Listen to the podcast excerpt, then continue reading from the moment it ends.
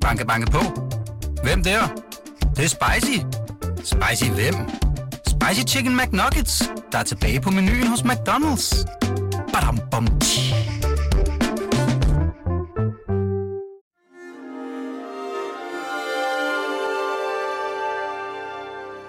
Du lytter til Weekendavisens hjemmeskole.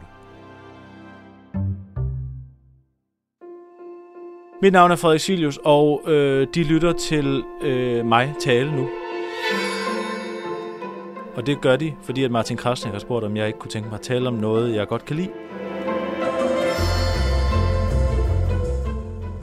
Og det har jeg sagt, det kan jeg godt, og det jeg godt kan lide, det er russisk musik. Så nu skal I høre om måske den øh, største komponist i det 20. århundredes Rusland, Dmitri Shostakovich.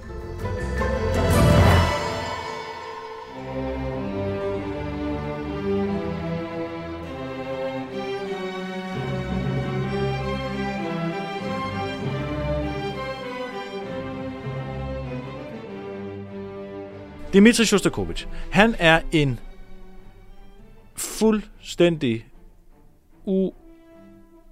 uundgåelig komponist i det 20. århundrede. Han er i mine øjne måske den vigtigste. Selvfølgelig er der andre, der har lavet vilde ting. Anders Schönberg har sprængt tonaliteten og alle sådan nogle ting, men når det kommer til symfonier og kammermusik, så er Dmitri Shostakovich helt fænomenal. Han er født i begyndelsen af det 20. århundrede, og er egentlig vokset op de første 13 år af sit liv i øh, Rusland.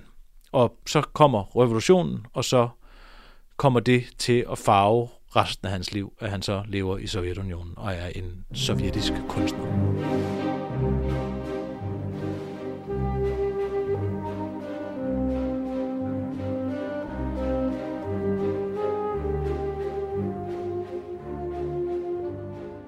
Han er et vidunderbarn. Han øh, kommer ind på konservatoriet som 13-årig og er allerede fra det tidspunkt ved at øh, uddanne sig som pianist og komponist. Og øh, han skriver kommer til i løbet af sit liv at skrive øh, 15 symfonier, et utal af øh, opera, øh, filmmusik og øh, hvad det hedder, øh, 15 øh, strygekvartetter og øh, være den, som er måske den største øh, dissident under stalinismen. Han er øh, et kunstnerisk modstykke til øh, redselsregimet øh, under Stalin.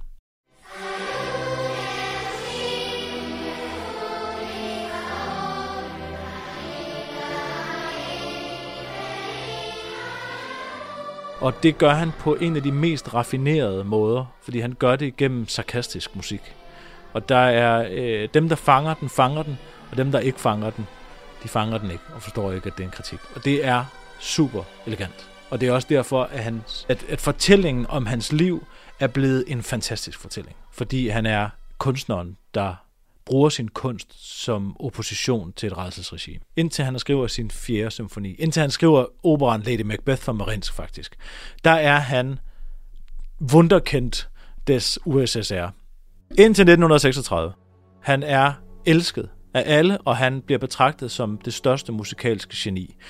Regimet elsker ham, fordi at han er god, og han kan skrive musik, som folk godt kan lide, men som samtidig er moderne, uden at være...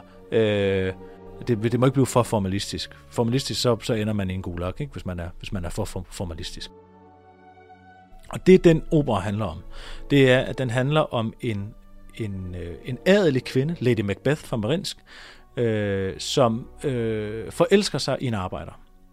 Og øh, det her forhold er indledningsvis rigtig godt. Men så sker der det, at arbejderen voldtager hende. Og øh, der kan man jo sige, at man behøver ikke en Ph.D.-grad i, øh, i, i metaforer for at se, hvad, hvad det skal forestille. Altså det er jo nærmest en, det er en, det er en en til en af, at øh, den, den russiske, altså oktoberrevolutionen har, har været et kærlighedsforhold med en eller anden form for arbejderisme, som har vist sig at være en grum voldtægtsforbryder.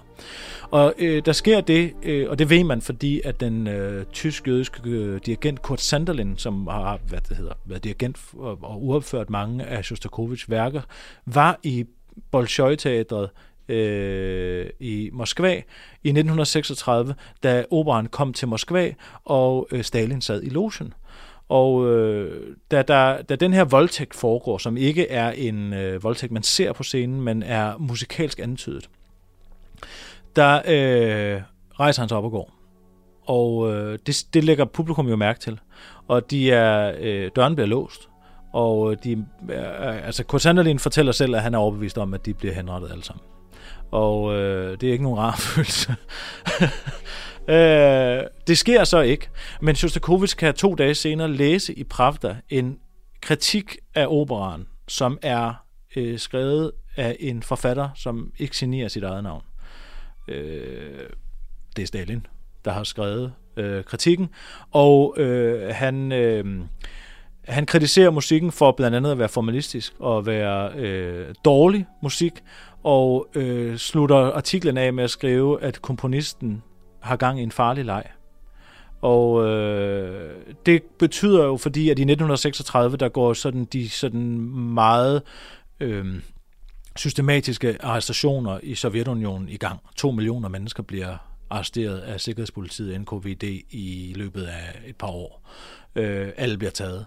Og det, så Shostakovich øh, bliver persona non grata, og han sover med en øh, han sover med en pakket kuffert under sin seng i resten af sit liv. Fordi han er overbevist om, at Sikkerhedspolitiet kommer og henter ham når som helst. Ikke? Og man kan også se på billeder af ham, som en ung mand er han faktisk ret glad. Men jo ældre han bliver, jo mere øh, hans situation tynger ham. Altså han ligner simpelthen en mand, der er blevet mast af en stor tommelfinger, og det er han sådan set også. Der sker så det, at han begynder at gå i rette med styret på en meget sofistikeret og underspillet måde. Han skriver sin fjerde symfoni, den bliver redakteret. Han får simpelthen ikke lov til at udgive den, fordi den kommer umiddelbart efter, han har skrevet Lady Macbeth med Marinsk, som også som bare et dårligt stykke musik. Så skrev han en kæmpe stor fjerde symfoni, som er meget i jo parallel til Mahlers fjerde symfoni, men det, det er en anden snak. Og så, øh, den, den udkommer aldrig. Der er aldrig nogen, der hører Shostakovichs fjerde symfoni på det tidspunkt. Så sker der så det, at han får lov til at udgive endnu en symfoni. Men i stedet for at kalde den den fjerde symfoni, så kalder han den for den femte symfoni. Hvilket vil sige, at dem, der ved det, ved, at der har været en fjerde symfoni, som ikke er blevet uopført, fordi de, den sidste, han har skrevet, er den nummer tre. Ikke? Så det er, det, det, det, er sådan, det er ret festligt. Og det, som han gør i den femte symfoni, det er, at det er en stor parodi på stalinismen. Altså det er... Øh, det er den mest ironiske og sarkastiske musik, der findes.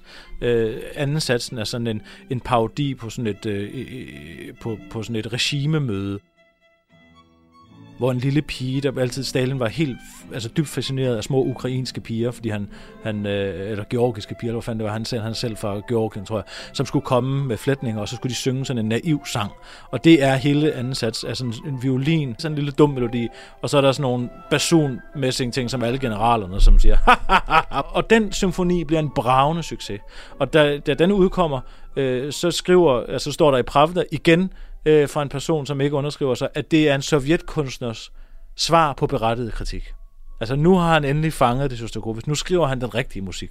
Men det er ironisk, det er sarkastisk, og hele den femte symfoni slutter med sådan en lang D-durs fanfare, som bare de sidste, øh, jeg tror ikke 120 takter, er bare tonen A, der bliver gentaget, hvilket er jeg, jeg, jeg, mig, mig, mig, mig, mig, mig, mig, mig, mig, på russisk. Ikke? Øh, så det er Shostakovich, der siger, det er mig og ikke dig. Ikke? Det er mig, der er god, og dig, der er en idiot.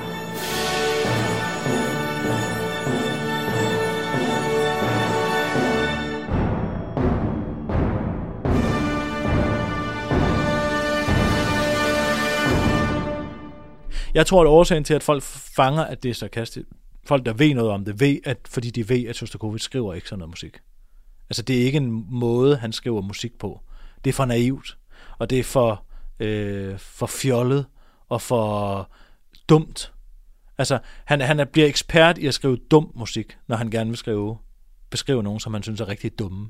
Og det, og det, og det gør han i den symfoni, blandt andet. Øh, så laver han en hel masse ting, som øh, de vil gerne have, at han, han skriver... Øh, for eksempel, så det, det, det er en anden anekdote, ikke? så skriver han, de vil, han skriver sin 8. symfoni, som er en kæmpe stor symfoni.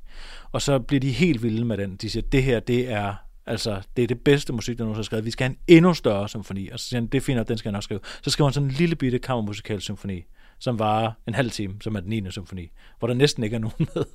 altså det er, sådan, det er hele tiden bare for at være i oprør. Og han, og han skriver, øh, når, der kom, når der er pogromer og så videre, så, videre, så begynder han at skrive musik med jødisk tema, altså med, med, med, med jødiske temaer. Og, altså det, det er en meget raffineret måde at være kritiker på. Så sker der jo det, at den store fædrelandskrig kommer, 2. verdenskrig kommer. Og øh, det er jo øh, øh, dårlige tider for Rusland, særligt belejringen af Leningrad, som jo er øh, det nuværende som Petersborg, som er øh, altså en humanitær katastrofe, som verden næsten ikke har set men siden det er en belejring, som foregår i næsten øh, 1000 dage. Altså 3 millioner civile, som øh, lever inde i den her by, øh, langt størstedelen af dem sulter ihjel, og der bliver begået kannibalisme og alt muligt andet. Men øh, man betragter det jo som en øh, en heltehistorie i Rusland, da det, øh, da, da, da, da, mens det pågår, fordi de kan blive ved med at modstå det. Rent praktisk sker det det, at øh, da, da, da det bliver en tofrontskrig for Adolf Hitler, så, så, så øh, bliver han meget skuffet over, at øh, Stalin har vendt ham ryggen, for de havde jo egentlig en aftale om, at de skulle være venner, og, og, og det var de så ikke. Øh, og, øh, og, og, og Hitler beordrer Leningrad, citat, fjernet fra jordens overflade.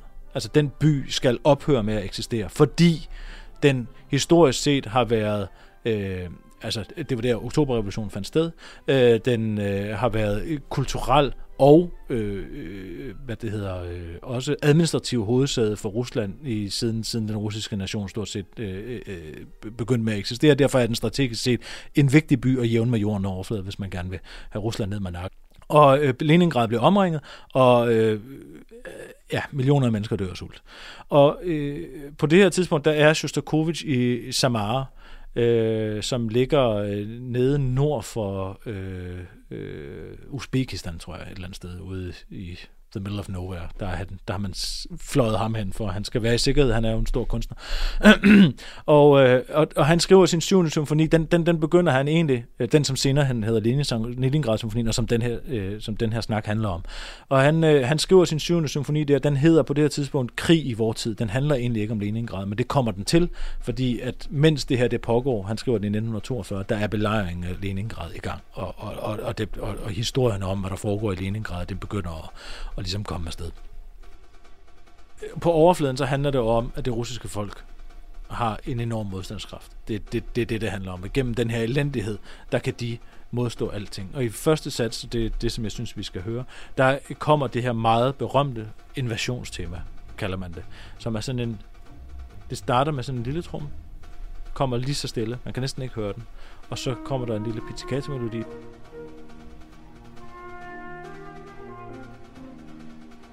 fjollet, naiv melodi.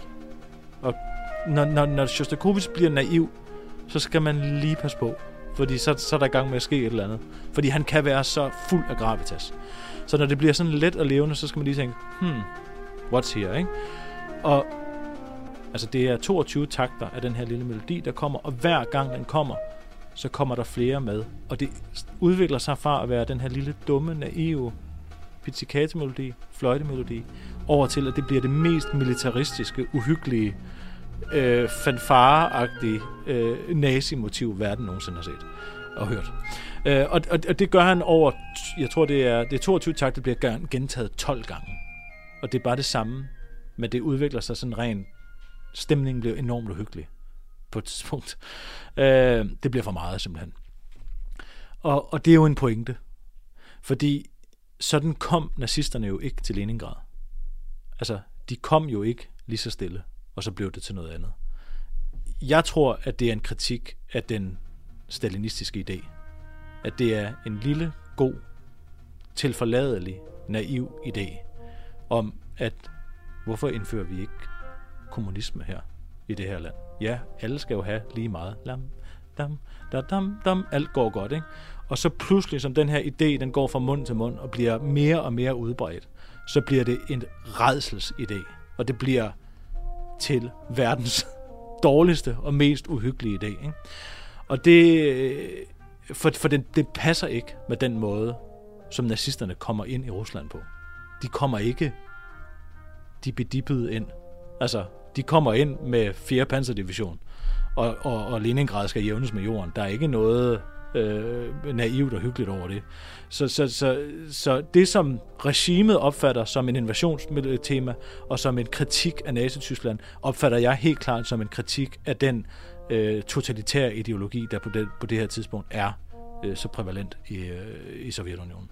Og derfor så er Shostakovich helt genial.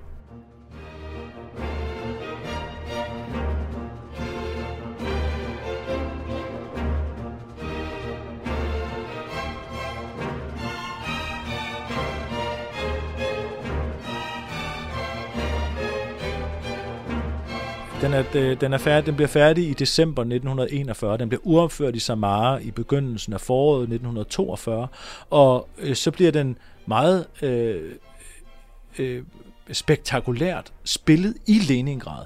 Der sker det, at, at, øh, at, øh, at Shostakovich han har en mikrofilm, hvor han så affotograferer øh, partituret, og så bliver det smuglet øh, via Teheran til Cairo, og så til New York juli, men måneden inden, der bliver det faktisk spillet i Leningrad under belejringen. Altså, jeg, jeg aner ikke, hvordan de, kom, hvordan de har gjort det. Det må have været rent rejsesfuldt. Altså, det, kannibalismen har stået rundt om ørerne på dem, og så har de alligevel spillet den her mastodont en symfoni, den varer halvanden time. Ikke? Og, øh, den har samme skønhed som sådan et helt, som, som sådan et, øh, en helt gold gobiørken.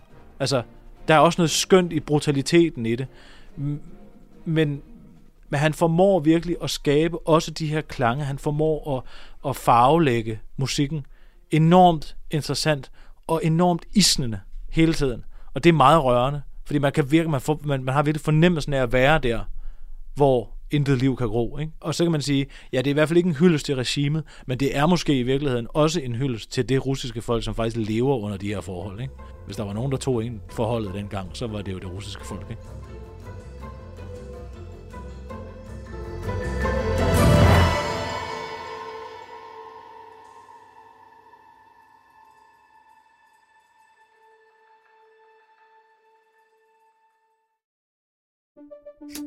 Banke, banke på.